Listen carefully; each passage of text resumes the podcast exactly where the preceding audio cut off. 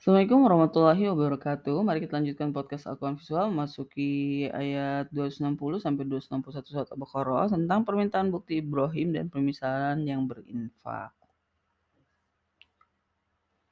Apa bukti yang Ibrahim minta? Sebelumnya kita akan melihat dulu sekilas apa yang dibahas di ayat 258 sampai 259. Kedua ayat ini masih merupakan kesatuan dari ayat 260 surat Al-Baqarah yang kita bahas sekarang.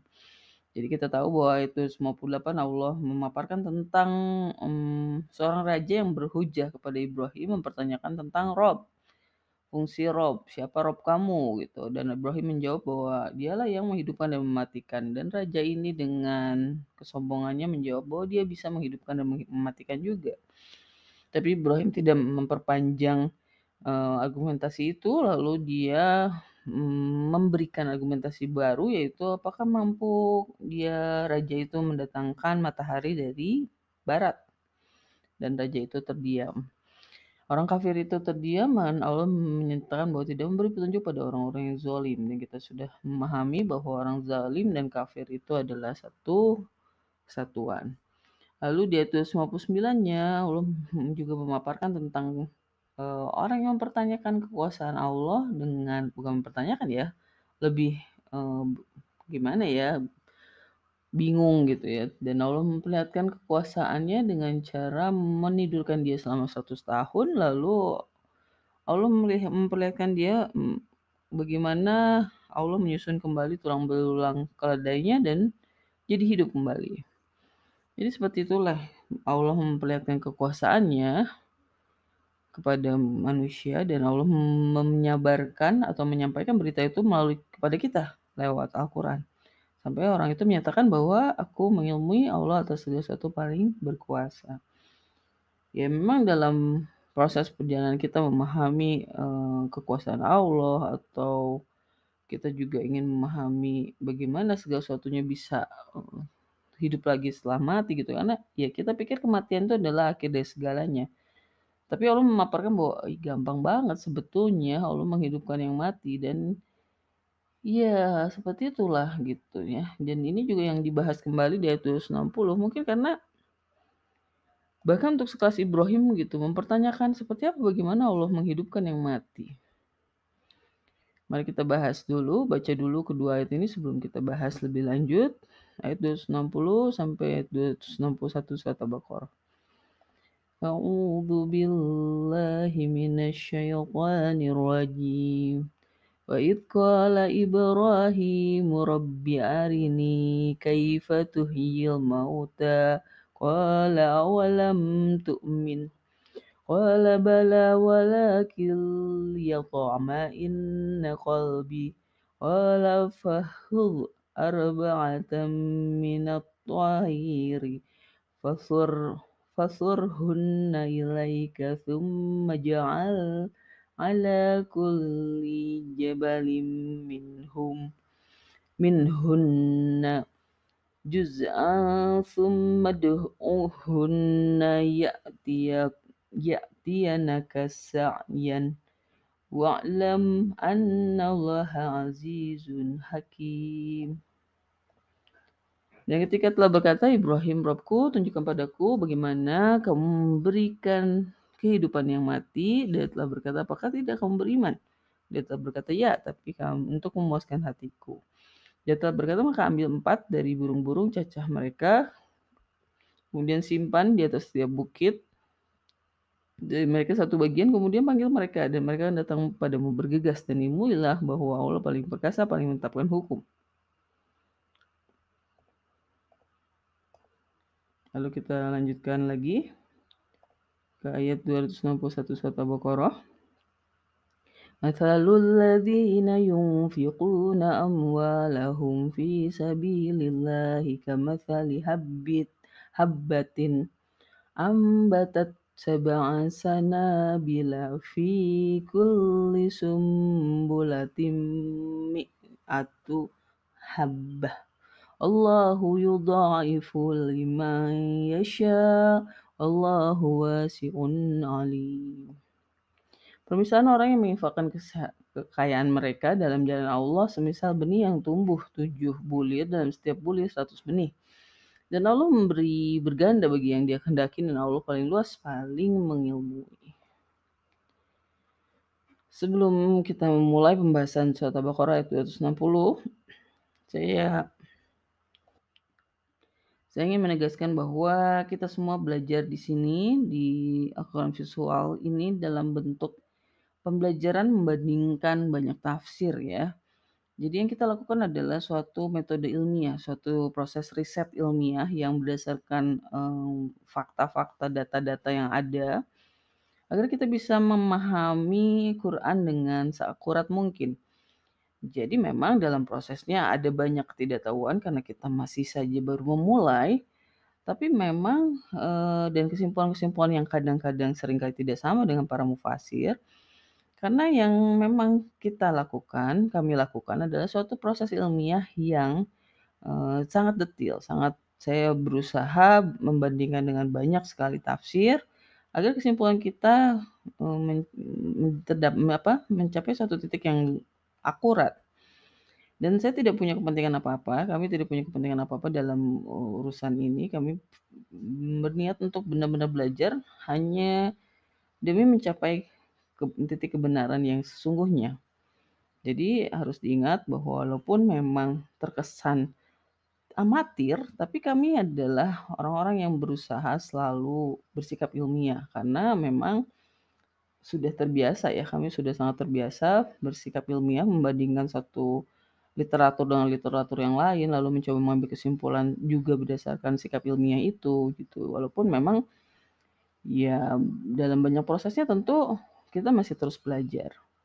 Jadi bagi siapa pun yang menyimak uh, channel ini maka mari kita sama-sama belajar, sama-sama bersikap ilmiah dalam menyikapi apa yang kita pelajari bersama-sama ya. Karena Al-Quran adalah sesuatu yang memang semestinya menjadi bagian dari kehidupan manusia dan tidak perlu dipisah-kepisahkan gitu, tidak perlu uh, disakralkan yang terlalu sakral sehingga kita bahkan tidak sanggup tidak sempat untuk mempertanyakan. Nah, seperti kisah Ibrahim di di ayat 60 ini gitu ya. Kita sendiri kok bisa gitu seorang Ibrahim, seorang nabi mempertanyakan ingin diperlihatkan kekuasaan Allah. Nah, tapi bedanya Ibrahim dengan Bani Israel adalah Bani Israel ingin melihat Allah gitu. Jadi ini menunjukkan bahwa keimanan itu akan melahirkan suatu pernyataan yang berbeda. Tapi Allah memberikan kesempatan Ibrahim untuk memperlihatkan kekuasaannya seperti yang dibahas di ayat 60 ini gitu. Jadi dalam proses kita berjalan mempelajari Al-Qur'an juga kita jangan ragu-ragu ya untuk mengoptimalkan kemampuan akal kita karena memang Allah juga selalu menghargai niat-niat baik dari hamba-hambanya. Kita harus percaya, harus ber, berhusnuzon dengan itu kepada uh, keinginan-keinginan kita, kepada Allah, kekuasaan Allah sendiri atau kemurahan Allah sendiri. Kita mulai di ayat 260 surat Al-Baqarah dengan kata pertama yaitu hari ini. Katanya sebelumnya disebut pernah disebutkan Ibrahim terkait manasik sedangkan pada ayat ini merujuk kepada kekuasaan Allah. Semisal di ayat 73, yaitu di ayat 73 kita tahu itu membahas tentang kisah Bani Israel yang menghidupkan yang mati. Gara-gara ada pembunuhan di antara mereka. Nah, seperti itu juga di ayat 260. Sama-sama diperlihatkan kekuasaan Allah. Lalu kata kaifa, kata ini mengaitkan ayat ini dengan ayat sebelumnya. Sama-sama terkait dengan tentang menghidupkan yang mati. Walaupun di ayat 259 Allah yang mengatakannya. Jadi kata kaifa itu adalah uh, kata yang diajukan gitu kan oleh manusia di sini ada Ibrahim tuh mempertanyakan bagaimana sih gitu. Tapi kita tahu bahwa uh, kata ini sebelumnya dikaitkan dengan pernyataan Allah sendiri seperti ketika membahas tentang uh, bagaimanakah mereka bisa kafir gitu di ayat 28 surat Al-Baqarah. Lalu yuhil mauta, bahasa ini senada dengan yang terdapat di ayat 259 merujuk pada perkataan seorang laki-laki saat melewati kota yang terbalik atasnya atapnya. Jadi masih sama ya, di ayat 260 ini masih membahas tentang hal yang sama di ayat 259. Jadi ketika Allah membahas tentang suatu hal yang sama, ada kata-kata yang diulang, frasa-frasa yang diulang agar memang kita paham bahwa ini masih membahas tentang hal yang sama walaupun ayatnya berbeda. Lalu tu'min, Allah bertanya tentang keimanan Ibrahim dan dia menjawab iya. Jadi permintaan Ibrahim bukan karena ketidakimanan tapi untuk kepuasan hati. Nah, bagaimana bisa? Mengapa boleh? Ya boleh saja gitu. Buktinya memang Allah memaparkan di ayat ini. Hati itu kan sesuatu hal yang uh, kolbi kata ini terakhir muncul di ayat 225 merujuk pada sumpah yang didapat dari hati mendapat konsekuensi diambil oleh Allah. Jadi hati itu apa gitu? Hati adalah bukan suatu organ, tapi suatu positioning perasaan ya, suatu emosi yang muncul. Nah, di sini Ibrahim meminta kekuasaan Allah atas dasar perasaan dan itu diperbolehkan gitu ya. Jadi kalau perasaan saja diperbolehkan, apalagi pemikiran, logika yang memang kita gunakan untuk um, menjalani kehidupan sehari-hari. Dua unsur ini, hati dan akal. Jadi nggak usah ragu gitu, nggak usah Hmm, takut-takut gitu karena iya, kita kan manusia dan manusia memang diciptakan penuh dengan rasa ingin tahu, penuh dengan perasaan-perasaan yang, uh, bergelora yang memang harus diakomodir. Lalu kata selanjutnya adalah fahuz, kata ini diartikan mengambil merujuk kepada empat bagian burung yang sebelumnya terdapat di ayat 255 dikaitkan dengan mengantuk dan tidur. Jadi kita juga sudah tahu bahwa kata mengambil itu maknanya apa. Tapi di sini mengambil dan artian mengambil beneran gitu ya. Hmm, sedangkan di ayat sebelumnya misalnya mengambil mengantuk. Nah, apa maksudnya mengambil mengantuk? Nah, kita masih harus memahami makna mengantuk itu apa. Lalu ijelah, kata ini diartikan menempatkan, merujuk kepada empat bagian yang di burung yang disimpan atau ditempatkan di atas gunung. Sebelumnya di ayat 259 merujuk pada keledai yang dijadikan ayat bagi manusia. Jadi menjadikan itu apa? Kita sudah tahu bahwa menjadikan itu adalah uh, menempatkan sesuatu yang sudah ada ke satu tempat yang berbeda. Jadi keledai, keledai itu apa?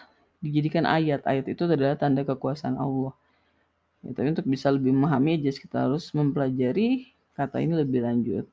Lalu udah uhunna Kata ini merujuk pada bagian burung yang ditempatkan di atas gunung. Sebelumnya terdapat di ayat 221 merujuk pada Allah sebagai wali orang beriman. Allah sebagai wali orang beriman, dia akan memanggil manusia kepada surga gitu ya. Sedangkan kalau orang tidak beriman akan memanggil manusia kepada neraka. Jadi kata memanggil itu seperti apa bentuk memanggil? Ada memanggil memanggil beneran gitu ya kayak kita, hey gitu kan. Ada yang memang hmm, berdakwah gitu kan maksudnya. Jadi mengarahkan sesuatu. Di situ di sini manggilnya manggil beneran gitu kayak woi gitu kan. Jadi manggil empat burung itu yang sudah dicacah dan disimpan di gunung-gunung yang tinggi. Lalu ya tinaka, ya tinaka kata ini diartikan datang sebelumnya merujuk pada tantangan Ibrahim pada Namrus untuk mendatangkan matahari dari maghrib masih digunakan kata yang sama, Allah menyatakan eh, bahwa burung-burung yang sudah dicacah ditaruh di empat tempat itu akan datang dalam keadaan hidup tentunya ya kepada Ibrahim yang sedang yang sudah memanggil mereka. Wa'lamu wa'lam annallaha azizun hakim. Bahasa ini sebenarnya terdapat di 209 merujuk pada mereka yang tergelincir setelah datang padanya bukti yang nyata. Jadi kata wa'lam, wa'lam itu jadi ilmuilah gitu. Ilmulah bahwa Allah paling perkasa, paling menetapkan hukum. Nah, tapi mengapa digunakan azizun hakim gitu? Karena aziz itu adalah paling perkasa dan paling menetapkan hukum. Nah, kenapa urusan tentang hidup dan mati ini mengaitkan hukum? Padahal kita tahu bahwa kata menetapkan hukum sebelumnya berkaitan dengan um, ayat-ayat atau tata cara wasiat seperti itu ya. Nah, apakah hukum itu berkaitan juga dengan kekuasaan Allah menghidupkan dan mematikan? Nah, itu ya. Jadi hukum itu tidak melulu oh, berkaitan dengan suatu ayat, tata cara atau fikih lah katakanlah seperti itu. Tapi juga berkaitan dengan kekuasaan Allah menghidupkan yang mati. Nah, untuk hmm, kenapa digunakan frasa yang sama, ya, kita harus belajar lebih lanjut penggunaan frasa ini di ayat-ayat selanjutnya. Lalu di ayat 291 surat Al-Baqarah kita akan menemukan frasa masalah ladzina, frasa pemisalan orang-orang yang sebelumnya merujuk kepada orang kafir di ayat 171, pada ayat ini merujuk pada orang yang berinfak. Jadi kita baru tahu bahwa ada permisalan sebelumnya adalah berkaitan dengan orang-orang kafir. Orang Allah misalkan orang kafir itu seperti apa. Dan di ayat 261 ini berkaitan dengan orang yang berinfak. Apa pentingnya gitu? Apa pentingnya berinfak? Yunfikuna amwalahum fi sabilillah. Frasa menginfakkan jalan Allah sebelumnya terdapat di ayat 195 tanpa, tanpa sisipan kata harta. Merujuk pada perintah membunuh mereka yang membunuh. Sedangkan pada ayat ini merujuk pada penggambaran pahala berinfak. Nah ini karena ayat 261 ini masih akan bersambung dengan ayat sebelumnya. Kita satukan dengan ayat sebelumnya. Dengan ayat 260. Nanti ayat 261 itu tentu akan berhubungan dengan ayat 262 dan selanjutnya. Jadi memang langsung loncat dari ayat 260 tentang kekuasaan Allah ke masalah infak. Kenapa dibahas masalah infak setelah membahas tentang kekuasaan Allah? Ya kita akan bisa nemuin jawabannya di ayat selanjutnya 262 dan seterusnya. Tapi kita tahu bahwa perintah infak sendiri sudah muncul di beberapa ayat. Bahkan dia dengan frasa yang serupa, hanya tidak ada kata sisipan harta. Ya, jadi sebelumnya berkaitan dengan apa? Berkaitan dengan rezeki. Nah, jadi kenapa ada kata harta dan harta kata ini dimaknai kekayaan yang sebelumnya terdapat di ayat 155 sebagai bagian yang diuji manusia. Jadi kita tahu di ayat 155 Allah menyatakan bahwa akan menguji orang-orang beriman dengan kekurangan harta. Nah, harta ini apa gitu? Berarti harta ini nggak sama dengan rezeki kan? Nah, ini harus kita pahami dan di ayat 261 ini dikaitkan dengan infak harta. Nah, kata habbatin, kata ini dimaknai benih. Sebelumnya terdapat di 165 diartikan cinta. Ada juga frasa yang menghubungkan antara harta dan cinta. Itu adalah hmm, kita tahu bahwa harta itu adalah bagian yang dicintai gitu. Jadi ini juga terkait dengan ayat sebelumnya mengaitkan membahas tentang harta dan membahas tentang cinta. Nah, cinta itu apa? Kenapa disebut benih? Kenapa benih itu cinta? Karena ya cinta itu adalah sesuatu yang bisa bertumbuh gitu. Lalu kata selanjutnya adalah yudha'ifu. Kata ini maknanya dilipat gandakan. Sebelumnya terdapat ayat 245 merujuk pada mereka meminjamkan Allah dengan pinjaman yang baik. Nah, Ayat 245 juga membahas hal yang serupa, tapi berbeda karena bahasanya adalah pinjaman, sedangkan di ayat 261 adalah infak. Nah, apa bedanya? Ya, kita belum tahu ya, tapi pada dasarnya bahwa memang kita tuh diarahkan untuk melepaskan harta-harta kita. Bahkan juga rezeki. Nah, sejauh ini kan rezeki yang kita pahami adalah berkaitan dengan apa yang kita makan dan minum. Jadi rezeki kita tidak jangan ditahan, jangan menahan. Infak itu kan artinya menafkahkan, menghabiskan, mem, ya memberikan gitu ya sampai tidak bersisa kecuali yang memang dia butuhkan. Termasuk harta gitu. Harta juga adalah sesuatu kepemilikan yang bukan dimakan tentunya ya. Juga harus diinfakkan. Jadi Allah meminta manusia untuk bisa melepaskan kepemilikan-kepemilikannya dan ini kita tahu bahwa di zaman sekarang yang sangat materialistis dan kapitalistik itu memberikan apa yang kita punya itu bukan suatu hal yang mudah. Walaupun memang kita juga belum tahu ya, emangnya mau diinfakin ke mana, emangnya untuk untuk apa uangnya gitu ya. Apa kita berdonasi untuk sesuatu hal yang kita juga emang ke mana sih aliran dananya begitu kan. Tapi kesiapan mental kita untuk bisa membuang buang harta pada jalan Allah ya ada sesuatu yang harus kita bangun. Lalu frasa selanjutnya ada lima yasha'u wallahu wasi'un alim. Frasa ini sebelumnya terdapat di 247 merujuk pada kisah Talut. Pada ayat ini merujuk pada balasan bagi yang berinfak. Jadi Allah memaparkan bahwa uh, balasan bagi orang yang berinfak itu seperti benih yang setiap benihnya ada tujuh lalu dia setiap bulirnya ada seratus benih jadi dan Allah menyatakan bahwa ya dia berkuasa berkehendak sebagaimana dia berkehendak atas segala sesuatu dan Allah maha luas dan paling mengilmui. Jadi luas di sini artinya macam-macam ya.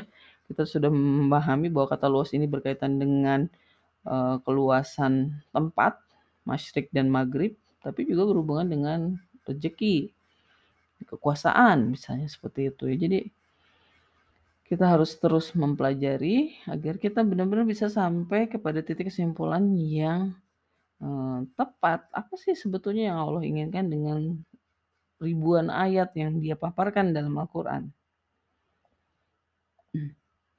Kesimpulannya, di ayat 260 Allah memperlihatkan kekuasaan Allah menghidupkan yang mati walaupun sudah dalam hancur tercampur dan berjauhan tapi bisa menjadi satu makhluk yang utuh. Ayat ini masih kesatuan dengan hujah Ibrahim pada Namrud akan kekuasaan Allah.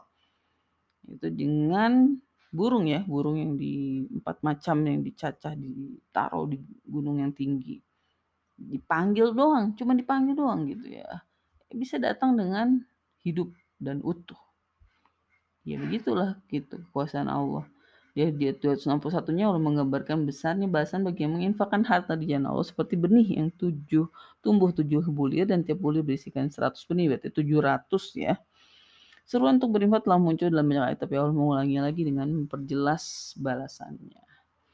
Itu yang dibahas di kedua ayat ini. Maka eh, sebelum saya menutup kesimpulan ini sekali lagi saya ingatkan bahwa kita di sini sama-sama belajar, sama-sama berusaha bersikap ilmiah dan keilmiahan itu adalah sesuatu yang bisa dibangun oleh siapa saja di mana saja, tidak perlu detail, tidak perlu oh dia lulusan mana dan segala macam, tapi adalah sikap bagaimana kita memandang fakta dengan akurat dan mengambil kesimpulan yang juga sesuai dengan fakta. Itu adalah sikap ilmiah ya yang kita harus bangun.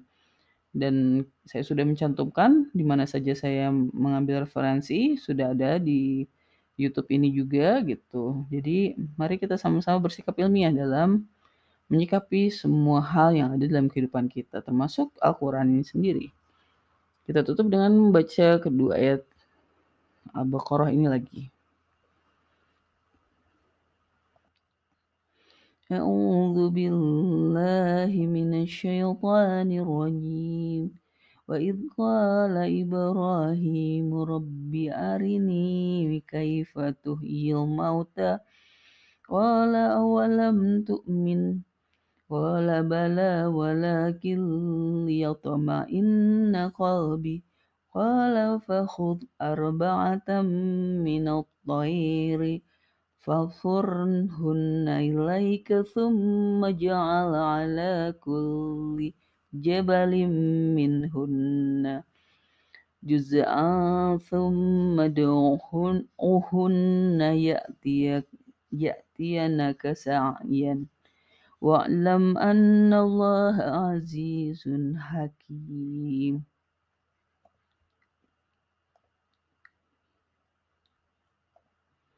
مثل, مثل الذين ينفقون أموالهم في سبيل الله كمثل حبة أنبتت سبع سنابل في كل سنبلة مئة حبة.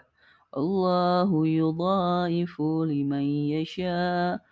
الله واسع عليم.